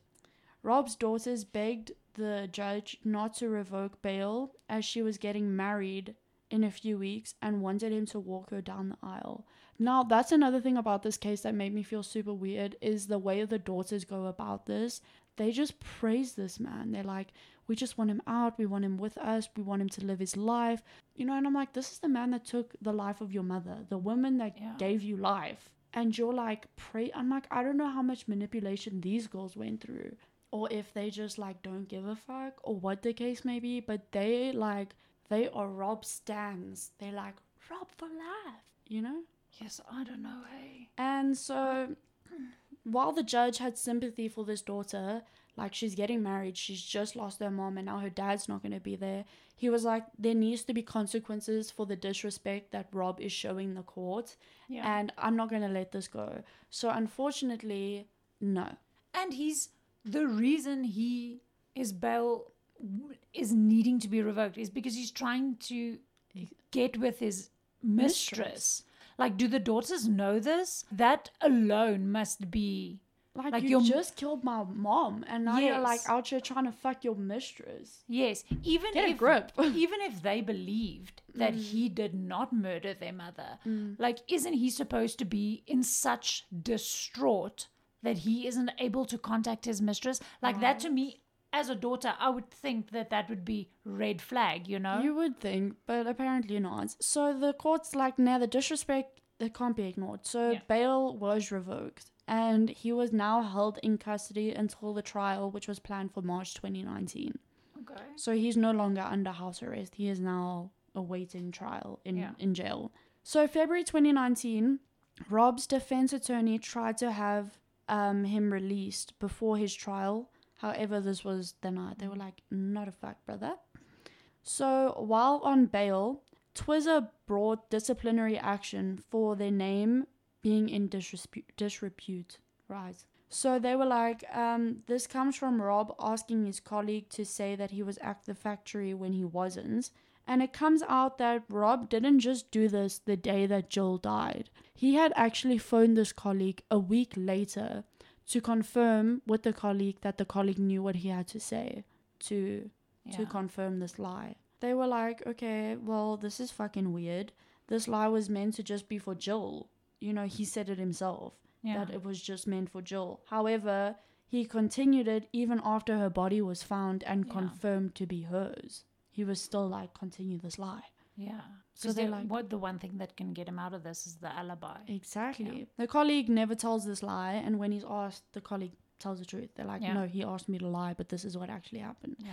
Um, so then Rob was then dismissed from Twizza. He contacted his HR manager. Now this is really weird. He contacts his HR manager for his Provident Fund. Strangely decides to send his HR manager all his evidence, trying to show his HR manager his innocence of the case. And the HR manager is like, this is really like weird and making me uncomfortable because this has nothing to do with your payout Yeah. like n- nothing. And then his defense attorney says, no, it was just him wanting his ex employer to know his side of the story. Why? Why? I think he did get his payout, I'm not sure, but yeah, he, he got dismissed from his job, obviously. So Rob at this point now, like he doesn't have a job, he's now in like jail, he's not working. So he doesn't have enough money to keep up with the car payments. So he decides he has to sell his car. So his attorney's like, okay, but we need to let the police know because if we just sell the car, like, it's gonna look weird. Yeah. So the, they inform the police. Sonnenberg is like, okay, it's fine, but can you please just drop the car off here one more time so we can have one last look at it Yeah. before you sell the car because Yeah. like it is evidence. Yeah. So they're like, okay, no, that's fine, we'll drop it off. So they drop it off. He's like, okay, I'm gonna compare the tire tracks from the scene Yeah. to those of this man's car. The car gets dropped off with completely new tires on. Every like all four new tires. Why didn't they check that in the beginning? He took photos of it, Yeah. but like I don't think it was taken that seriously. Yeah. Why I'm not sure, but it was just weird because um when he compared it from the photo yeah. that he had originally taken, like it was almost an identical match. Witness testimony as well as photos Sonnenberg took puts Rob's car at the crime scene. So he wanted this final look to confirm that. Um, but now the car has completely new tires. When he confronted Rob, he acted clueless. He was like, No, I, I never changed it. Where's the receipts? The thing that's like super weird is he does this even in trial, where when he explains what happened, he doesn't like outright just say it, but he implies so hard with the choice of words that he uses that he's like, I can see the tires are changed and stuff, but I didn't do it. So he's like, someone else could have done it, but it wasn't me. He's like, I didn't change the tires. So I don't know. Like, constantly implying that, like, he's not necessarily denying that it happened. Yeah. He's just like, but it wasn't me Yeah. specifically. So you can't hold me accountable for that. So just- he's going for like the plausible deniability. yeah. What reasonable doubt? Reasonable doubt, yeah. Yeah. So Gill's brother-in-law states that he believes that because they did this, there was this other documentary. I didn't even watch it. Um, that was done on this on this case. I can't remember what it's called. But on this, Gill's brother-in-law gets invest well gets not investigated, gets um interviewed. Interviewed. He says that he believes that Rob had someone helping him because Rob didn't pay his own bail, but nor did anybody from the family. Their family didn't have enough money to pay the first 50,000 rand, then an additional 25,000, and then what, like a thousand to 2,000 rand per tire for his car. They were like, none of us did this for him. And he couldn't have done it for himself. He was so broke he had to sell his car. So they were like, someone had to have been helping him, but they they don't know who. They, Was the bail paid anonymously?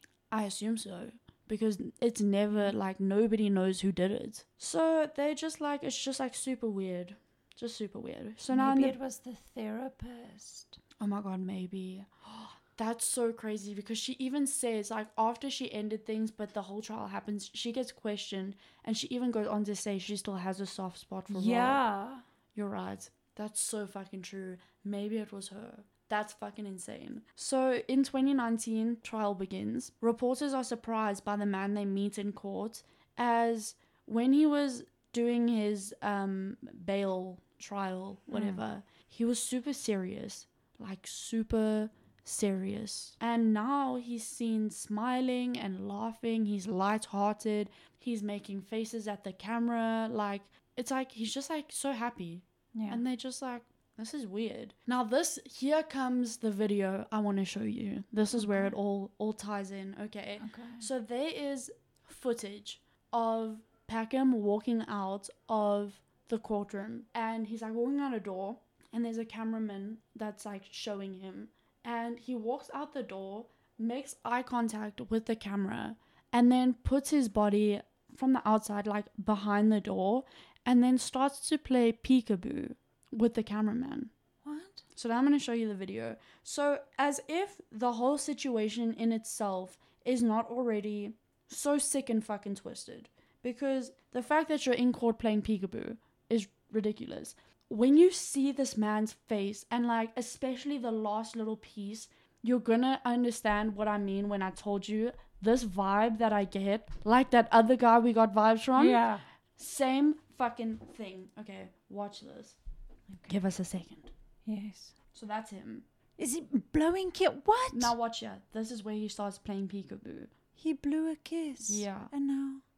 Oh no. No, watch, watch, watch this part. Girl, No, no. I roll. Like I I can't watch it without literally feeling my skin crawl. How creepy is that? I have Wienerfleisch. Like it is so bad. Like this He's got such a sinister smile. It Hey? looks like.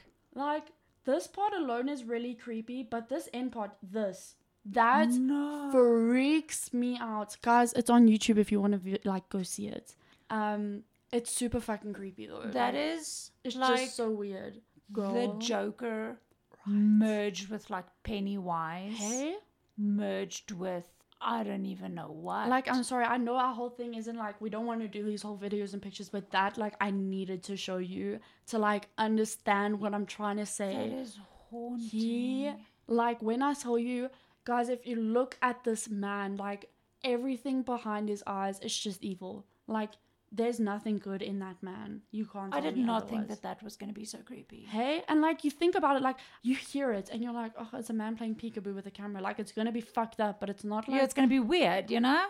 watches and you're gonna get creeped out, oh, guys. It's, it's Eerie. right? It's just such a weird vibe. Thank you, thank you. At least I'm not crazy. So anyway, so this like it's super fucking freaky. They get this footage and they're all like, what the fuck? You know how are you sitting here playing peekaboo in the middle of trial? And not even like normal peekaboo, like, Like creepy. creepy. Creepy peekaboo. According to states, Rob killed Gill when life got hard and he couldn't make a decision. Oh, and throughout this trial, now I'm not exactly sure at what point he says it, but he says a quote that then goes quite like gets quite well known. And he turns around and he says, I love my life, but I don't love my wife. And this quote just sticks with him. Like it's now like that is his quote. Like at some points along the line, like those words come out of his mouth, and everybody's like, mm, "Okay, So he's just completely unhinged. yeah, yeah." He's so the court's like, you know, life got tough for him, and he was like, "I can't choose between these two women, so let me just kill one." Mm-mm. The physical evidence included the blood in the garage, But the defense says that that could have gotten there after she got cut from throwing away that glass bottle. But it doesn't explain the blood in Rob's car, which she never drove, Yeah. especially because the blood was in the front seat, Yeah. like the driver's seat. So the axe can't confirm anything. However, it's concluded that if it was the murder weapon, they'd have to use the back of the axe. Yeah. Um, then the tire marks and the tires being changed, that was also brought up, but the defense says that there was no proof that the tires in the photograph were Rob's tires. However, they never say that it definitely wasn't either. Oh, okay. They just create reasonable doubt. Yeah. That's all that they're trying to do. Phone the phone pings correlate with Gill's car and where it was seen at specific times. So that also got brought mm-hmm. up. Then a weird thing was like the defense never tried to confirm that Rob was ever at the car dealership. Although they could they like most likely had CCTV that it wouldn't have proven him innocent, but it would have helped his Yeah. case. But they never even bothered to try and and prove that that that's where he was. So witnesses confirmed Rob to be the man that they saw. However, the defense says that all of these witnesses drove in the same car together to the lineup, to the photo Yeah. thing. So they're like, no, they could have spoken to each other.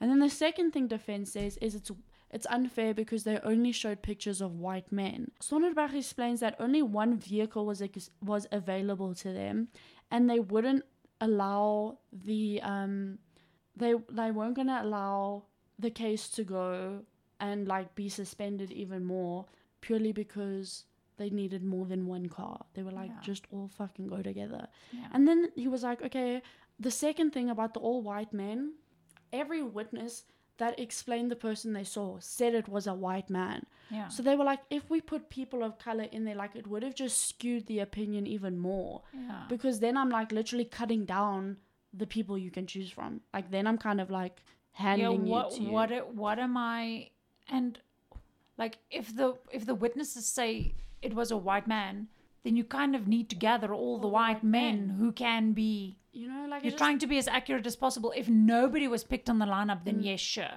Maybe get a, a different race person in. Mm. But if those were the suspects or the people that they could put in the lineup, Mm. I don't know how lineups work. Do they just get random people off the street or, or all of them criminals? I don't think they're all criminals. Is it? I don't think so. Oh, we should maybe. I've never actually thought Maybe- about. I think they just find people that are similar to police officials assemble the suspect and at least five fillers with similar physical attributes. Oh, So I think ah. it's just random people. okay. They're all like, you know, you you had something weird to do with this and they're like, guys, they said it was a white man, we put white men. Yeah. Like I don't know what you want from us at this point. There was another witness who was the witness that saw him that saw Rob losing his mind in the car. Yeah. Now this witness is 76 years old. Shame. What a cutie pie. He said he was struggling to identify Rob in the room. And so when he was asked to identify him, he identified two people. He identified Rob as one of them and then a man sitting behind Rob. And he was like, I don't know, I don't know. But then the judge asks him to get off the stand and go stand by the one he thinks it is. And he stands directly next to Rob. More witnesses end up saying that they saw Rob's car. Defense, however, said that they could have just seen a white car and are now inclined to say it was the one like Rob's. Then one witness fights them and they're like, Excuse fucking me, but I know my cars and I know what car I saw, and Yeah. it was that car. Yeah. So he's like, You're not to take me for a ride. So police checked Rob's personal phone. However, the phone that he used for work was locked with a pin, and Rob gave them the wrong pin. And so when he was contacted about it, he said he didn't remember the code, and it was now the police's problem to figure it out because he they had lost the code that was the right code. And he's like, Well, now I don't know. So this phone never ends up being gone through or looked at. They never end up being able to open Yeah. this phone, which like kind of leaves me with a weird feeling because I'm like, I what like was on that phone? exactly, and I feel like if you could open that phone, we could see who was helping Rob. I feel like that phone had that Yeah. information.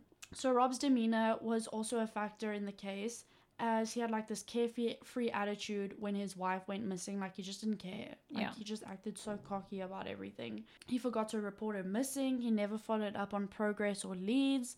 Um, he was breaking rules on bail and was constantly trying to get hold of Miss X after she requested him to stop. Like all of these things were super weird. So then there was this, advocate, Susan Galloway, who cross examines Rob.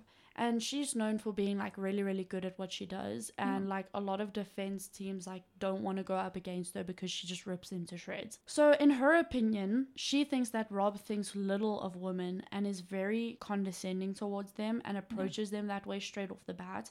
So she said it was very easy for her to like deal with Rob because all she did was give him contradictions to his evidence. Yeah. And being presented with that from a woman apparently like got Threw such a rise out of him. Like Yeah. he could not handle that this woman was outsmarting him. So Galloway um, says it was easy to get a rise out of him simply by presenting him with his own lies. Yeah. Like that alone, like infuriated him. Rob's defense was that he simply did not do it. That's his defense. He's like, I just simply didn't do it. there we go. Like, I'm I'm an innocent man, yo.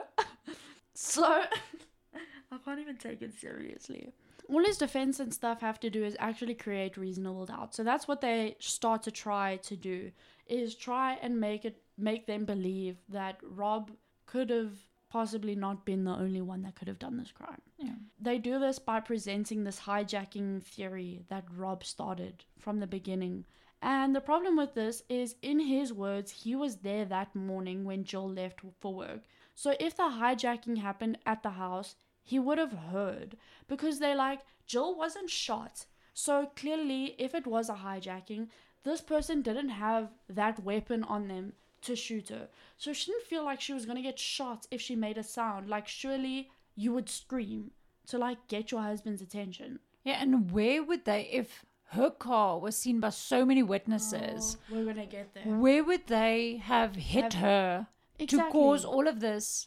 And they, Yeah. so they're like, no, no, no. So he says he was there. They're like, listen, no. Like, sh- she would have screamed. Yeah. So then, if the alleged attack happened after she had left the house and closed the garage door, which would have muffled the sound, the attack would have had to happen very close to 7 in the morning because they saw her car on CCTV at Yeah. half past 7. That would mean that between 7 and 7:34, this hijacker would have had to hide her car from Rob, and the gap between the house of the CCTV and the Packham residence is one house between them. Where between that, between three houses, are you gonna hide a car without getting seen? Do you know what I'm trying to say? Yeah. It doesn't make sense. They're like, this is fucking impossible. They were like, where did they wait for the with her in the car for 30 to 40 minutes without being seen on CCTV, without Rob seeing them because he apparently left just after? Doesn't make sense. So then Rob said he left at around 7, so he should have seen his wife's car, as there is only one house in between all of them. And then it's like Gill didn't come back as an alarm was set, and there was no disturbance to that. So they were like, it's not like she could have come back into the house, left again, and then the hijacking took Yeah. place. You know, because once the alarm was set, it was never turned off until Rob came back and turned it off. Yeah. So they were like, again, does not make sense. So then Gill's work colleague, who drives the same route as her every morning, as well as drives past their house every single day, says she never saw Gill's car on the road that day. Not so she wasn't um attacked anywhere on the way to work. Like it couldn't have been. Things are becoming clear that um if she didn't leave the house to go to work in the morning, by the time she left that morning, she was already in the boots of the car dead. Yeah. So they're like, okay, either he killed her in that morning or the night before when that fight broke out. So the Yeah. state didn't argue premeditation. They assumed that he would, Gill would have. They think what happened. Oh, they think what happened was that she reached her final straw after this therapy session, and she was like either telling him that she was going to leave him, that she was going to publicly make this like all out there and humiliate him, Yeah. and or financially fuck him over completely. Yeah. So they think that this then triggered Rob. So then he gets angry, hits her over the head, and kills her.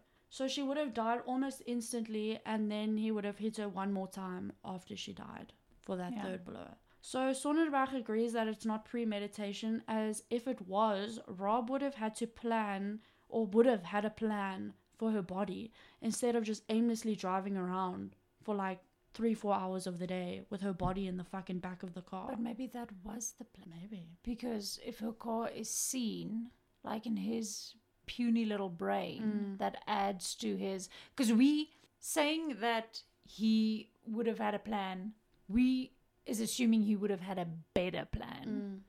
I think he had a plan. It was just a shitty, Just a shit plan. just a shit plan. just sucks. They believe it's not premeditation. What what we believe, I don't know. The state told the court that they believed he parked the car somewhere that morning, then went into work in his own car, then went and took her car to the Diep Rivier train station. Then after that, after he left his sister's house after dinner, went back to the train station, then set the car alight, then went back to his house, all with his phone off. And then when he turned his phone back on, that's when his sister phoned and they went to the crime scene. They were all like, that's a lot, you know?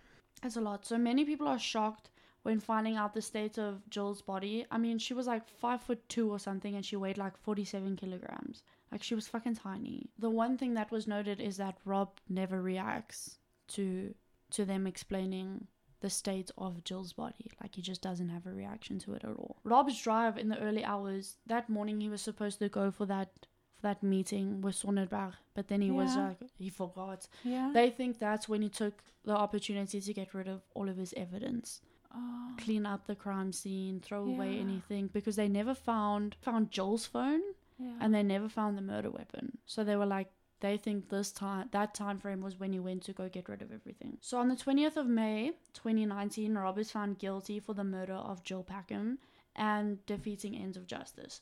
Gill's sisters cry out in relief. However, the daughters are just devastated, and they told Galloway they didn't think that Rob was guilty. So the daughters take the stand and beg the judge not to take him away and to give him the opportunity to meet his future grandkids and this and that, just to, you know, live his life, which I think is fucking ridiculous. So out of frustration, Gill's sisters take the stand. So Helen, one of the sisters, she goes on to say, quote, Within hours, the shock and disbelief that Gill was missing turned into dread and acute sadness. When we were informed that her car had been found burning and her body was in the boot, it is a day we will never forget, and which has created trauma and fear in our family. While waiting for confirmation from DNA tests, I had reoccurring nightmares about the prospect that Gill could have been alive in the burning vehicle. The thought of anyone doing that to my sister was unconscionable. I don't know if I'm saying that Mm. word right. Then she says, let alone someone close to her. End quote. Helen then proceeds to say that she felt guilt for for not doing more to help find her sister. They then go on to say, quote, For the rest of my life I will live with the thought that maybe I could have done something. Maybe I could have pushed harder to get her to talk to us, or could have helped her emotionally or financially. And by doing so, maybe she would have been alive. I will never know the answer to that, but I do know that collectively we failed her.